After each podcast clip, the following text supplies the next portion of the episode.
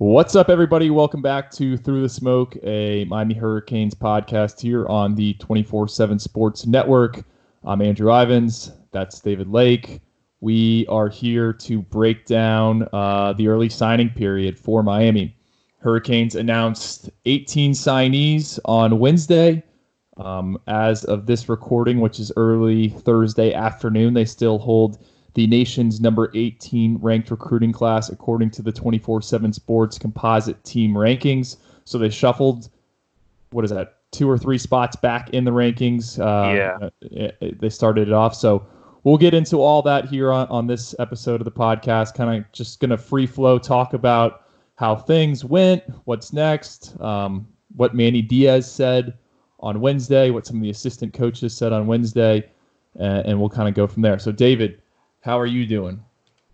Doing well. Um, you know, I was kind of manning the website during the day while you and Chris were out, uh, you know, working boots on the ground at the various spots. So I was just flipping guys as soon as those NLIs were announced. I was just flipping those articles on the website and trying to follow along with what was going on with Jaden Francois. So maybe we should start there with you know the info maybe you've gathered on on what happened with Jaden and his delayed announcement. It, it, it was what delayed I think like an hour. Honestly, um, he got on the phone with someone.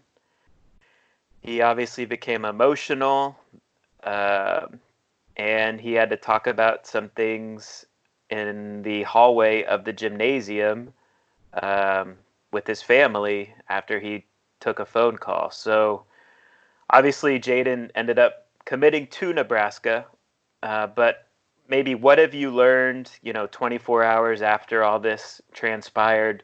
What have you learned from Miami's perspective? What what happened there? It was crazy. That was really the kind of the biggest signing day moment Miami's had in I don't know since I've been on the beat three years. Really, I mean, I know we've had some guys announce and stuff like that, but for a kid to back off the table and then talk on the phone, it it was just a lot. And here's what I know. Uh, I think I wrote on the site uh, Tuesday night before the early signing period. I thought it was Nebraska. I was pretty confident that Jaden was a silent commit to Nebraska. Uh, I thought Miami did good on the official visit, but it wasn't going to be enough to change Jaden's mind. I felt really good about it when I woke up in the morning. And then about 30 minutes before um, Jaden's planned announcement time, I, I, get a call from from someone, and they're telling me that Miami is expecting to receive a national letter of intent from Jaden Francois. Jaden had told Manny Diaz on Tuesday that he was coming. He had told DJ Ivey, the what is he, a sophomore cornerback at Miami, who also came out yes. of South Dade. He, he said he had told Ivey that he was coming, and I just kind of was like, all right, this is going to get interesting. And I, I, had heard enough so that I kind of flipped my forecast back over to Miami, and then this all plays out where Jaden goes up to the table to make an announcement, and he doesn't make an announcement, and there's about a him outside crying and whatnot. I, am keeping track of all this. Meanwhile, up in Hialeah, because I'm at Jalen Harrell's announcement, the four star safety at a Champagnat Catholic, and there was some drama right. there as well. Georgia Tech made a late push, so I'm following along. Um, short story, or, or to, to get to the point, Jaden ends up picking Nebraska, and from what I've gathered, I don't think Jaden ever told Miami no. And when he finally was like, I'm making my decision, I think Miami kind of not Miami told him this, but someone tipped him off that there was a chance the guy who was recruiting him to Nebraska, Travis Fisher, might be leaving to take a job somewhere else. And I don't know if that's happened yet, or I don't know if that's going to happen. But I think that's one of the reasons why Jaden had went up there and kind of uh, got some cold feet and wasn't going to decide anymore, um, but eventually did. So that's that's my understanding of what happened. You know, he never told Miami no. He silently committed Nebraska back in, I think it was a, a month ago. And then when he was about to make it, someone kind of tipped him off that maybe his primary recruiter wouldn't be in Lincoln, Nebraska anymore, and I think that's that's kind of what what, what set him off a little bit. Tell me this: Do you know, and you might not know, but when Jayden did take that hour or so to, you know, assess what was going on with this Nebraska assistant that might be taking a job elsewhere, did he reach out to Miami? Was Miami in contact with him during that time? Do you know? Yes, yes, that was, and that's why I believe everything that kind of played out was legitimate, and that wasn't a an act or he wasn't trying to create some drama.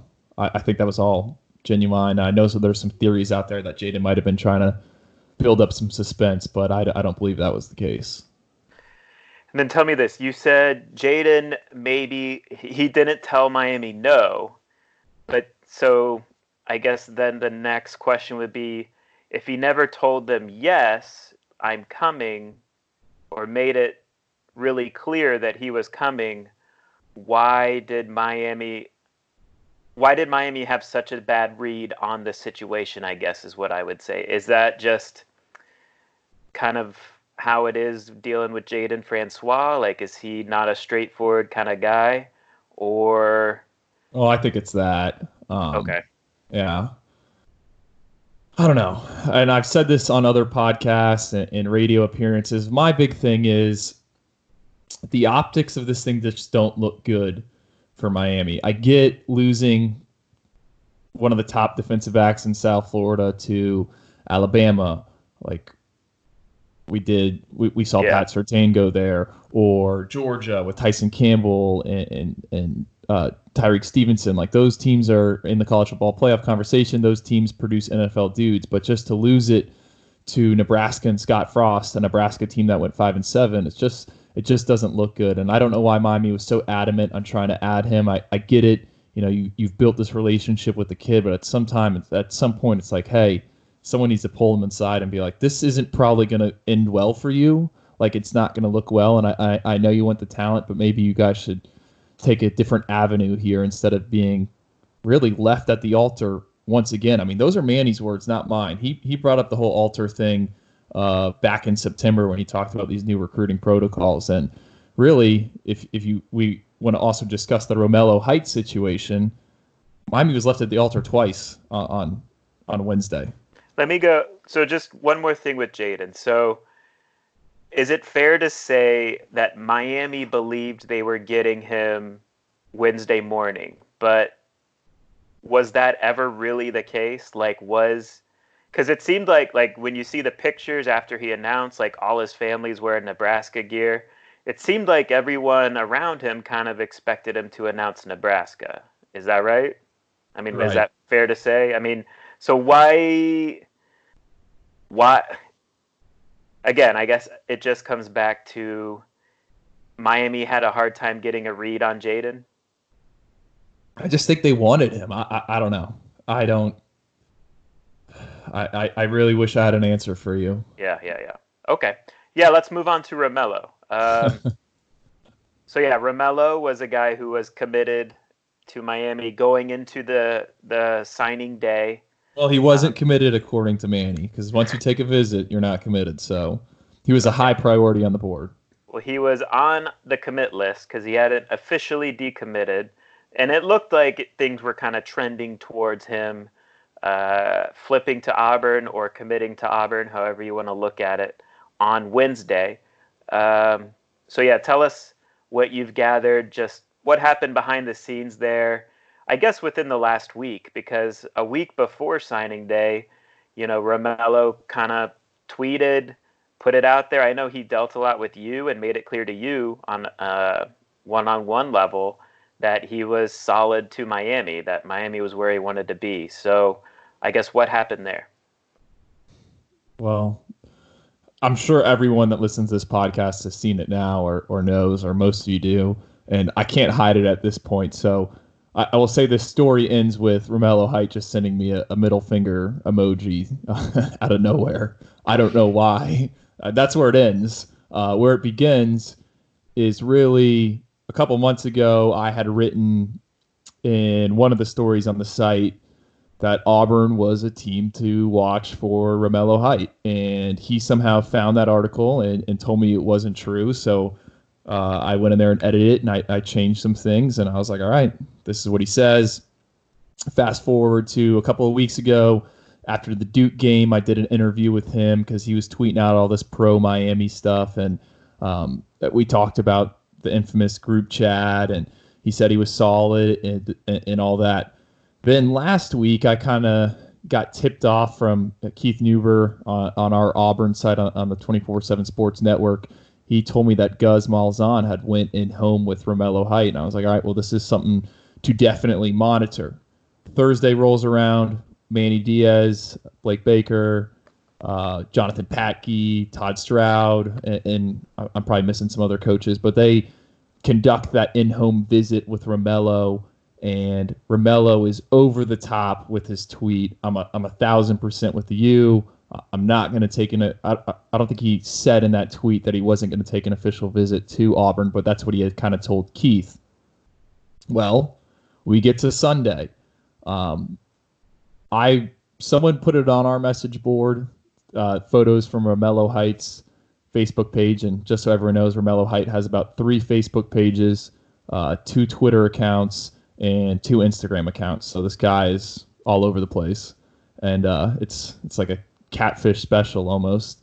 And they're photos of Romello on what looks to be an official visit. And I text Romello. I'm like, "Hey, is is this from this weekend? Did you officially visit there?" He says no. So I write a story saying that you know Romello Height claims he wasn't there, but there's a reason to believe he might have been there. Might have been there. Somehow Romello finds this story and he goes, "Well, this isn't true. Why you you bashing me or anything like that?" And I try to explain to him that I'm actually saying that he didn't visited. So he goes silent on me. While all this is going on, I absolutely know that Romello Height had taken a, a official visit to Auburn. Keith had saw him walk out of Auburn's facilities. Auburn's coaching staff had told him not to say anything. So I know this is this is going on. Then I, I think Miami kind of felt like they were felt good. They remained optimistic, but they knew that the chances of him sticking probably weren't high. This is like on Monday and Tuesday, and then on Wednesday, you know, I, I texted him. I, I, I said, "Is there going to be a link to uh, your, your signing announcement?" I got nothing back from him, and then about an hour or so after he signed with the Tigers or announced he did during his ceremony uh, while I'm driving down to Coral Gables. All of a sudden, I, I just get a text message for him from him, which is just the middle finger emoji. Um, so I, I don't know why he doesn't like me. I don't. Maybe it's because I, I blew up his spot, but I was just just doing my job and reporting, and that's that's what happened. Tell me this: How surprised or how off guard do you think Miami was when all this was kind of transpiring on Sunday?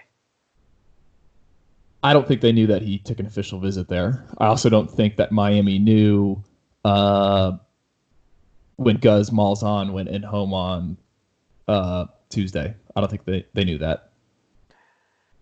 Should they have known? I mean, should they have been more on top of him? Because, I mean, you and I have talked about how he is kind of right in the heart of SEC country his town in Georgia is like a three hour drive from Auburn. So it's kind of, you know, believable that Auburn would eventually make a strong run at him because he is a talented player. Um, should Miami have done more to uh, try and, I don't know, recruit him harder? Or is this just a situation that's tough to deal with when you uh, when you recruit SEC guys? I think and this has been a big debate on our message board with our our posters. I I don't know what you really do. I mean, I I guess it, this is kind of the deal when you do go after those talents, and this is also what happens when you lose games to Duke and FIU to end the season. I mean, you got to put a product out there that kids want to play for, and Miami essentially didn't do that down the stretch. So, could they have done something different? I, I don't know. I mean, they had kind of a backup plan in place with an edge rusher, and that was uh, Jaylen Harrell. by the other name, not not Jaylen Harrell, the safety at Hialeah, but Jalen Harrell, the edge rusher over at Tampa Berkeley Prep. But he ended up, I mean, he all along said he wasn't going to sign early, but committed to Michigan and then inked some paperwork on Wednesday. So I think I'm not trying to give him a pass or anything like this, but it just it just really didn't work out, and it sucks. But I, I guess it's a lesson you kind of learn. And and I, I will think uh, I will say they should have known it was going to be very hard to hold on to him. Yeah. When he took his official visit in June, he right. was at Mi- Miami Nights in July, but he never made it back down after that. Right. How how big of a loss is he? Because I mean, I think he's a very talented player. You always want as many edge rushers as possible. I think he's got you know a potential NFL future. Um, so yeah, I mean, I, I do like the guys Miami signed at defensive end, but I still think it would have been like I, I would have graded that group on the edge that Miami landed as an A if they added Romello Height. I think I ended up grading it a B. Uh, but I think Romello, if he's in this class, he could make that edge rushing group kind of special uh, yeah. with the depth and talent. Is that fair to say? No, it is, and I, I think I gave it a B plus, and it would have been an A plus if they added Romello Height look, I like Oakleaf top two four seven defensive end Chantz Williams. I mean, yeah. I, I, like Charlotte Mallard, Mallard Creek defensive end Quinnen Williams. Like those are both plus athletes, good testing numbers, can get to the quarterback, and you also got to realize what's already on the roster. You got Jahfari Harvey. We don't know what Cam Williams is yet, but we both thought he was pretty good coming out of high school. So those yeah. are the two two wins from last year, and then you have Greg Rousseau. Um, so it doesn't seem like they have an issue kind of getting edge guys. It's just if if I'm building a team, give me as many guys as that as I can to get to the quarterback. So it, it would have just probably been nice to have another one of them. Okay, so anything else like with the day? Was there any? You mentioned a little bit, but Jaylen Harrell, uh, Georgia Tech, I guess, made him think a little bit for a minute, or what? What happened there? Yeah, that's the storyline a lot of people probably won't know. Um, just because you know everyone was focused on the Jaden Francois thing. But I'd kind of we talked we touched on it in the last podcast, right? I, I brought it up. Yeah. I think I did. Yeah, and it seemed like everything was fine. Then then on Tuesday night, uh, I heard that Georgia Tech was still pushing, and then that was the case on on on Wednesday morning. I, a lot of people are wondering why why is Georgia Tech were they able to get in there and I, I pointed out I think a lot of kids like uh, what Collins has going there and the, and the, staff they have. And I also think if you're a kid who grew up in Miami, the idea of playing in Atlanta is kind of appealing. You're still in a big city. It's not some small college town. Yeah. Um, and so I, I, just think that's one of the reasons. But Miami did do a nice job of of playing some defense in the 11th hour because if he had flipped to Georgia Tech, it would have been uh, pretty much a disaster. I mean, not a disaster, but it, it wouldn't it would have hurt a lot, just because I think they kind of took Jalen Harrell, knowing that maybe they weren't going to get Jaden Francois a couple months ago. So overall, you know, how would how would you assess the 18 guys that Miami signed? I mean, is this is this a good group? Is it great? Is it not good? How would you kind of uh, grade these 18 guys as a whole that Miami's adding? So I'll say this. A lot of people want to judge the class on what happened on Wednesday, you know, the finish and everything like that. And right. Manny, Manny said this, it's not fair. And I, I do agree with him. I mean, I don't think that's just coach speak. Like, everyone's judging it by based on what happens because this is the one day of the year everyone cares about recruiting. But uh, that doesn't take it take everything into account. All the work they've had over the past two three years to put this class together. So looking through that lens of not just yesterday and the big picture, I think it's a pretty solid class. Like this class had the potential at one time to be elite, um, to rival that that Storm 18 Storm 18, yeah, Storm 18 class. Um, but when they lost games, that that kind of went out the window. That opportunity slipped away from them. So I like a lot of the key key pieces. I think someone asked me, maybe it was on like the Big O show, what would you grade this class? And I would say like a B, like trending towards B plus. Um, you know, I think there's a lot of guys when you look up and down this commit list that will be starters for Miami someday. Uh, and I don't know if they necessarily had that last class, and you can't stack kind of transition class after transition class. Like you have to get a good class in there, and I think Miami did. I don't think there's a better uh, running back duo out there in the country than than Don Chaney and, and Jaylan Knighton. I think Tyler Van Dyke fits a lot of what Dan Enos wants to do as a quarterback. He was a, he was a pretty good get, and, and kind of once once the senior seasons played out for some of those other elite arms, both in state and nationally. We already touched on Chantz Williams, uh, Elijah Roberts, the defensive lineman out of Miami Columbus. Like Manny said, they're going to start him off on the edge, but I think he'll eventually slide inside. Um, love the safety group, Jalen Harrell, Brian Balaam. Those are like guys that are built to play in, in Miami's defense. I like the two offensive linemen, Jalen Rivers and, and Chris Washington, but they definitely came up short there. So I think I gave them like a like a D plus. I mean, those two I think are are good players, Just because but of numbers, right? Because Yeah, you want to see more. right? Yeah, yeah, yeah. Tell me this. So you were around the coaches, and you know you went to Manny Diaz's press conference at four o'clock on Wednesday, and afterwards they brought in all the assistants, and you could talk to the assistants too. Do you have a sense for?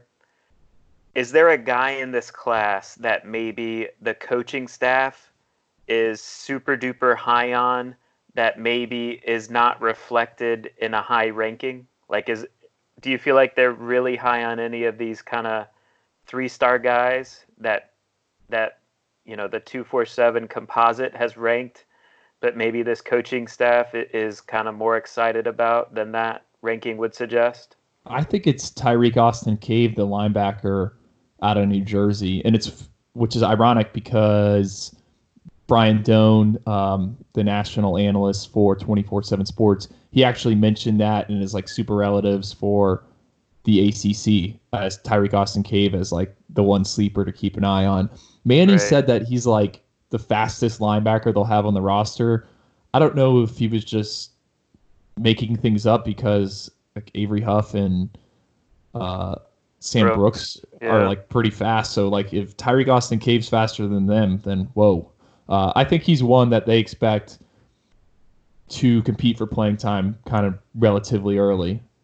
and i think Um, too like if you and i were doing rankings you know we're not really involved in all that but if we were like to me his film looks like a four star type of film Yeah, like a 90 outside the top 24 7. Yeah. So I think he is a talented guy. He's probably underrated. Anyone else you would name in in, in that category as a guy, a three star guy that the coaches are high on? They seem to really like Marcus Clark. I'm just, I don't know. I'm, I'm kind of, I got to see it before. Uh, Yeah. Right? I mean, mean, you- to me, to you me, saw him more at Paradise Camp than I did. Like he has the intangibles and stuff, but when I went to see his game, I'm just like ah, he's gonna take some, need some time to to develop, and I could be completely wrong, but that's just that's my assessment. To me, I mean, I think he's going to take a while. I think he's going to be a two year down the road guy. But to me, there are some similarities to Nigel Bethel, who has, eh, you know, ended up transferring d- during fall camp this year. Um, you know, Marcus Clark is primarily a receiver in high school, and he's not the most big physical guy to tackle people defensively. Um, I don't know. I just think he could end up being he's. I just think he's gonna. It's gonna be a a big project.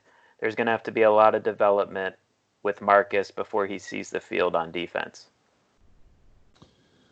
Um, I guess what is the most the one signee you're the most excited about?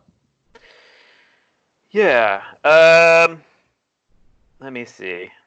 I will go with. I mean, I think Chantz is going to be a big time player. The four star defensive end out of Oakleaf. I think he's a big time pass rusher. He is he is an athletic freak. Like he'll be right up there with, you know, Rousseau, Jaelan Phillips in terms of these freaky edge guys they have on their roster. Um, he's you know like most high school defensive ends, he still has to uh, clean up his technique, but he has a tremendous wingspan. I think he's extremely twitchy. His 40 time that he clocked was what a four five six Yeah. at 200 and what He was only like two two fifteen then. Okay. Okay. But yeah, I mean, that would suggest he would run a probably a four six forty at 240 pounds. So he's definitely an elite athlete. I think he pro like he falls into this category of a guy that's been committed for a long time, and because that's the case, he doesn't get as much pub as the guys who are committing in the final month leading up to signing day. But he is a big time signee uh, for this Miami Hurricanes class. And then, of course, you know, you got to touch on those running backs like Don Chaney and Jaylan Knighton. That's the best one-two punch in a single class that Miami signed in a that I can remember off the top of my head. So, I think both those guys have it. I think one of them will emerge as like an early impact guy as a true freshman, but I think by the second year that they're in the program, it's going to be those two guys leading the way with the rushing attack, and that's going to be a lot of fun to watch.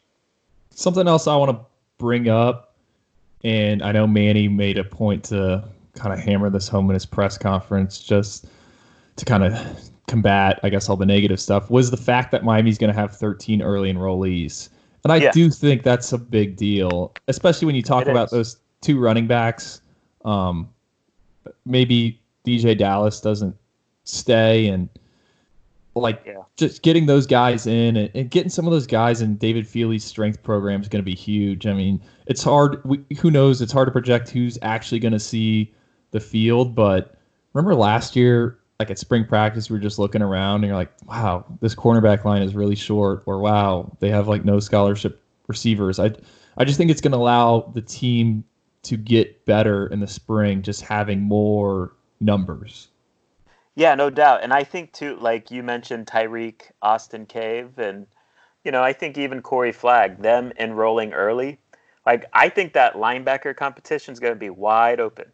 So the fact that they're enrolling early, I think they're going to be right in the mix. Um, you know, we'll see how they do, but I think they do have legitimate shots at, at you know cracking the two deep and maybe even starting. Um, let's kind of get into the transfer portal. Yeah. Uh, Manny brought that up, and I kind of was texting with you off the podcast saying, you know, the narrative is going to be we're not done, and it, it was quickly brought up. But he he did mention the transfer portal on his own. I asked him about it, um, and it sounds like they're 100% or in the, sorry, in the words of Romello Height, 1000% going to uh, look for offensive line help, and I'm hearing maybe a quarterback. Yeah, so I know you wrote about it. Tell us about, I guess, tell us about the offensive line names that you think are names that Miami should or maybe even will explore. Well, I'm not gonna give them all away. You know, gotta, Sure. Got to keep them behind the paywall. Um, one of them I will bring up is De, uh, Devery Hamilton. Is that, I guess that's how you would say his name. Yes. okay, Devery Hamilton.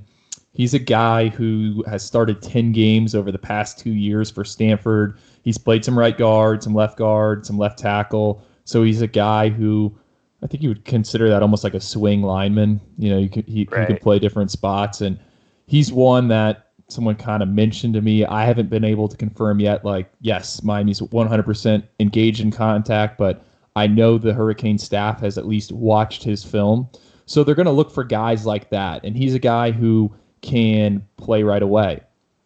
And I think someone with a little position flexibility is big because, I mean, Miami pretty much returns their entire offensive line right now. So was it a great group? No. Um, do they need to fix some things? Yes. But having some guy who's not you're not telling, hey, you are for sure the right tackle, and, and that kid's expecting to be the right tackle, and you can kind of move him around and figure out what you got would be the ideal situation. And something else I didn't get a chance to write, but it'll probably be better for me to just kind of bring this up.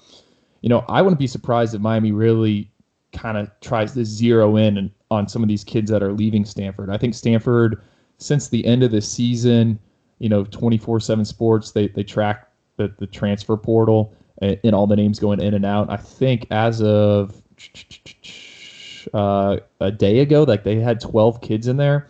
And I think if you're a kid leaving Stanford, Miami's kind of an appealing option, uh, appealing option just because Miami's also a private school. Um, it's a smaller school with a smaller class size and, and, body size. So I think that could work in Miami's advantage if they, uh, if if that makes sense. Like you're not an SEC school trying to get a kid from Stanford. You're a, a well-respected academic institution. So it'll be interesting to see if they kind of try to work that work that road and and make make a run on a bunch of guys out of Stanford. Tell me this. I have two questions. So first question is it mainly just like offensive line? Is offensive line like the top priority you would say in the transfer portal? I think so. Okay. Well, and then and then quarterback if there's the right fit. Yeah, and we have talked about this in the past, and I think it says a lot right now that Miami has a ongoing quarterback competition heading into the Independence Bowl. Uh, I think there's still some belief from the, the folks in Coral Gables that one of the kids could transfer. And I think Manny knows that he needs to win. So if you can go get a yeah. guy who can win games, then he's going to go get a guy that, can win games. Like, uh, based on what he said in, in the press conference about Tyler Van Dyke, you know, he really likes Van Dyke and his leadership skills. I just think it would be not wise to put basically your career on starting Van Dyke week one as a freshman. Would those be the only two positions you're thinking right now, or are they going to explore other spots? So I've also heard, and I wrote and hear about some other ones um, on the defensive side of the ball. But I will say, and we've touched on this in the past, is place kicker. I think they're going to, right. from my understanding, kind of see if Bubba Baxa can figure this thing out and if not, then they're going to go try to get a grad transfer, um, which means they don't have to get a mid-year like graduate transfer enrollee. Like they could go through all of spring ball and see if Baxa has it figured out, and if he doesn't, then just go get someone to bring him in for the fall. Um, so, I and and it comes down to the numbers situation. How many how many high schoolers they want to take? How many offensive linemen do they need to take? So um, is the ideal profile of a transfer that they would need to go get a graduate transfer basically? Is it like a KJ Osborn type who's a mature senior only has one year left so he doesn't necessarily clog up the depth chart and upset maybe some of the current guys on the team? Is that kind of what they're looking for? I think so but Ephraim Banda did say on the record kind of one of those media scrums that they're not also opposed to taking talented guys that have to sit a year because then you can develop them and you get more of them than just a one year rental. So, um, yeah. I guess J- Jaelan Phillips would be an example of that. Like they really haven't right. done anyone where it's panned out yet, but I think they're kind of open to that. But you also got to realize, man, you're that that's a cap on your 20 that counts to towards your 25 man hard cap, and that's also one of your 85s. Right. So, okay. Anything else on transfers? No. Was that enough? yeah. So tell me. So now that do we know like what percent of the country signed on Wednesday of high school prospects of the early signing period? I guess I'm asking, do you have any ideas yet like who Miami might be looking to target for the February signing day, or is it too soon to say Miami's still kind of assessing where things are? Uh, it is a little too early to say. I know right now the staff's focus is kind of on the Independence Bowl. Um, right. I know. I think it was Wednesday night. They had some meeting to review practice. Like that's where it was. I thought maybe they were going to meet and, and go over personnel, but it seems like right now the focus is still on the bowl game. Um, I started putting together a preliminary list. I know others have done the same of just some names that I know Miami's been in contact with. Um, off the top of my head, Darren Branch, the former striker commit um, out of might Louisiana. Um, he did not sign early. Okay. I think he would have signed early, but Matt Luke was let go in Oxford. Lane Kiffin came in. So they're definitely going to fly out to Louisiana the first day they can go back out on the road and see him. He's one. Avantae Williams, uh, the safety out of DeLand, former Miami commit, cousin of Lorenzo Lingard. Uh, he's a, he's an Under Armour All American, uh, an elite talent by by all accounts. He was someone who was at Paradise Camp that that looked great. Florida seems to have the most traction right now in that recruitment. Uh, I think they're going to be pretty hard to beat, but he does have a relationship with Miami staff, and they're going to try to get him in for an official visit. Um, one other name that some fans have kind of asked me about, and who I've I've been doing some digging on this morning is do you remember Jamari Stewart, the three-star edge rusher out of uh, Port St. Lucie West Centennial? I mean, if you guys Oh, follow yeah. if you guys follow recruiting, uh, w- this is this is pre-podcast, but he was someone who visited multiple times back in the spring, and at one at one point I thought he was going to commit, but he didn't sign with anyone on Wednesday. Um, so I think Miami could give him a second look. Yeah. Uh, I, th- I think a lot of schools could too. I just know Miami's concerned just kind of about his frame, if if if that makes sense. Like they don't He's length, yeah, he's lengthy. I just don't think he has broad enough shoulders. But if they're dead set on taking another edge guy, he would be one to kind of keep an eye on. And then, of course, I guess Darnell Washington, right? The five star tight end. He's a guy Miami will continue to recruit. Right, except I was hearing a lot of Georgia on Wednesday after in the evening hours, and he sent out a cryptic tweet where some people think he might have signed. Okay. Uh, so we'll we'll see. I think everyone should know more about that over the over the next few days, and he's going to be at the Under Armour All America game in Orlando. I'll be there for the network, giving us full live coverage, along with Avantae Williams is going to be there as well. So um, I would just keep checking the site there to see kind of what we know and, and what those guys say. Um, Darnell will announce on January 2nd at the game. So Miami's still in it. I think they're a long shot, but I said on the last podcast, I think I felt as if if Miami was going to pull off some surprise, it would be with with Darnell and not like Justin Flowe or, or anything like that. right. All right. Anything else? Do you want to wrap this up? Uh, let's let's talk a little bit about the team. I, I was just going to ask you about this. What do you think is going to happen um, with the quarterback thing? Just based on Manny's comments Wednesday, where he said that it's an open competition. Everyone, Yeah. including Tate Martell, is getting reps with the first team. Like, are you buying that? Is there any chance Tate Martell plays, or or what? Yeah. So I don't know. My read on the situation, uh, I think we don't see Jarren start. So I think it will be either N'Kosi or Tate as the starter. I don't know. I would kind of, I would guess that N'Kosi will start the game and we'll see Tate. Uh, you know, personally, I would like to see Tate start. I would like to see what Tate can do. Um, and you know, if if he can make things happen, and maybe he's this type of player that's just a gamer and doesn't necessarily play well in practice or is consistent in practice, but when the lights are on, he's one of these guys that plays plays well in games. So I would be interested. It's been kind of a roller coaster experience with Tate uh, this season. Just you know whether he's in the in the lineup or out of the lineup or traveling or not traveling or what position he's at. I think it would be interesting to to see him play against Louisiana Tech and kind of see what he could do. I don't know. What do you think? Do you think we who who would you guess? Again, this is emphasis on guess. We're not reporting anything, but who would you guess starts at quarterback? I would say it's probably Jarren or Tate. Or Okay. I'm sorry, Jarren or Kosi. I don't think they're going to give Martell a chance.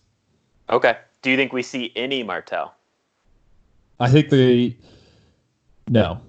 I think I mean Enos spoke with the media and said like they might try to work him in a package, but They've been Right. saying that all season.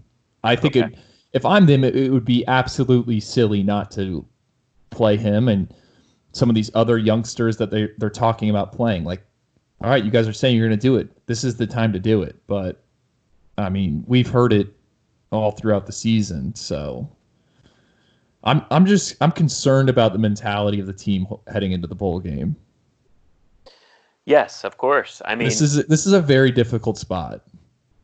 Yes, but also we said this going into the Duke game, remember? And they weren't really up for the fight. So yes, I think that continues, you know, going into this bowl game against Louisiana Tech. And look, yes, on paper Miami should beat Louisiana Tech, but they are good enough to score points on this on Miami because they have a court Louisiana Tech has a quarterback and that's going to make them dangerous in this bowl game. Um, and if Miami comes out sleepy on offense and can't get things going on that side of the ball, we've kind of seen that the defense uh, eventually uh, stops playing as well as they have for the first few quarters. So, yes, it is, in my mind, and look, I've told you this too personally, like, in my mind, this needs to be a game where Blake Baker shows us something. Like Blake Baker should know everything about Louisiana Tech's personnel. He, I'm sure, has scrimmaged against this quarterback that Louisiana Tech has because Blake Baker was the defensive coordinator at Louisiana Tech prior to coming to Miami. So if Blake Baker can't devise a system or scheme that gives Louisiana Tech's offense problems, then yeah, I don't know. I don't know what to tell you about Blake Baker if that's the case. So I'm expecting Miami's defense to be able to, uh, you know, limit Louisiana Tech's attack. Um, but if if that doesn't happen, then there are significant issues that are just beyond the players going on in my mind. No, you bring up a good point about Baker. He should be absolutely familiar with that roster, and it to me it comes down to who's more motivated to win this game. And has it been? Is Louisiana Tech is that cornerback not going to play for them or what? Do we know yet? I don't know. I haven't seen if if he's made an announcement. I've missed it, but um, but yeah, I mean Louisiana Tech does have a corner. He's he's kind of like a Trajan Bandy size, but he is thought of as being an NFL guy. Um, so he could not be playing in this bowl game. But yeah, I mean honestly, you're right. Like this comes down to uh, the effort of the team, how the quarterback plays, and how the offensive line plays. Like Duke and FIU don't have like tremendous NFL talent either, um, but those two teams lined up and, and kind of uh, handled Miami. To be honest, like it wasn't fluky. Um, so we're we're gonna find out about what this coaching staff can do in terms of like pushing the buttons of this team because you know in a lot of ways this is Manny Diaz's Super Bowl. He cannot let Miami lose this game and Blake Baker needs to show us that yeah, he can put together a game plan that can really disrupt things for the opposing offense because I don't know, Blake Baker should know Louisiana Tech as well as anyone in the country. Uh, so great podcasting here. I looked it up. Uh, it's Louisiana Tech cornerback Amik Robertson, and he announced on Tuesday that he will not be playing in the bowl game, and he's going to go to the NFL. I think he's like a day two projected pick, so they're going to be shorthanded as well. But um, it, it'll be interesting, man. Day after Christmas, um, spending the holidays in, in Shreveport. Like, Yeah, I mean, you know, Miami has played in bowl games in Shreveport before, and it didn't go well because of these reasons you're listing. Like, Miami did not want to be there in their in their previous times playing there, and you know they played better teams than Louisiana Tech there. Like they played Power Five teams, but you know the effort wasn't there. Miami didn't want to be there, and it showed in the game. So again, this comes down to cul- culture. It comes down to coaching staff. Can you get your guys ready to play and win this game? and that we'll see if, if Manny Diaz can push those buttons. Well, I think that will kind of wrap this thing up. I mean, let's we're we're just rambling at this point. Um, I will have a, a list up at some point here on Thursday, probably even by the time you're listening to this on the site, miami.247sports.com, of guys that are still available at the high school level. Uh, I already wrote something for our VIP subscribers on the transfers and, and kind of what they're doing there. So be sure to check that out. David, what do you got kind of cooking here for the next couple of days? Yeah, it's going to be more, you know, kind of wrapping up this early signing period class. Um, and yeah, we're going to start digging into more what Louisiana Tech's all about. So, and then, you know, I know we got that Legends game coming up, 2021 recruiting cycle, kind of already on deck. Um, so I'm excited to see that, how the next crop inside the state of Florida looks. Um, yeah. So it'll be looked, fun. I looked it up. Out of uh, Miami's 18 signees, five of them played last year in that Legends Classic game, and you know some our, our competition completely ne- neglected it. So we'll see if they show up this year. Uh, we'll but see. that'll we'll do that'll do it, guys. Uh, stay locked to the site. Glad we could kind of hop on, share some thoughts, not go full mo- meltdown mode, and just kind of really really talk through it. Yeah, keep it positive. All right, we'll talk to you guys later. Take care.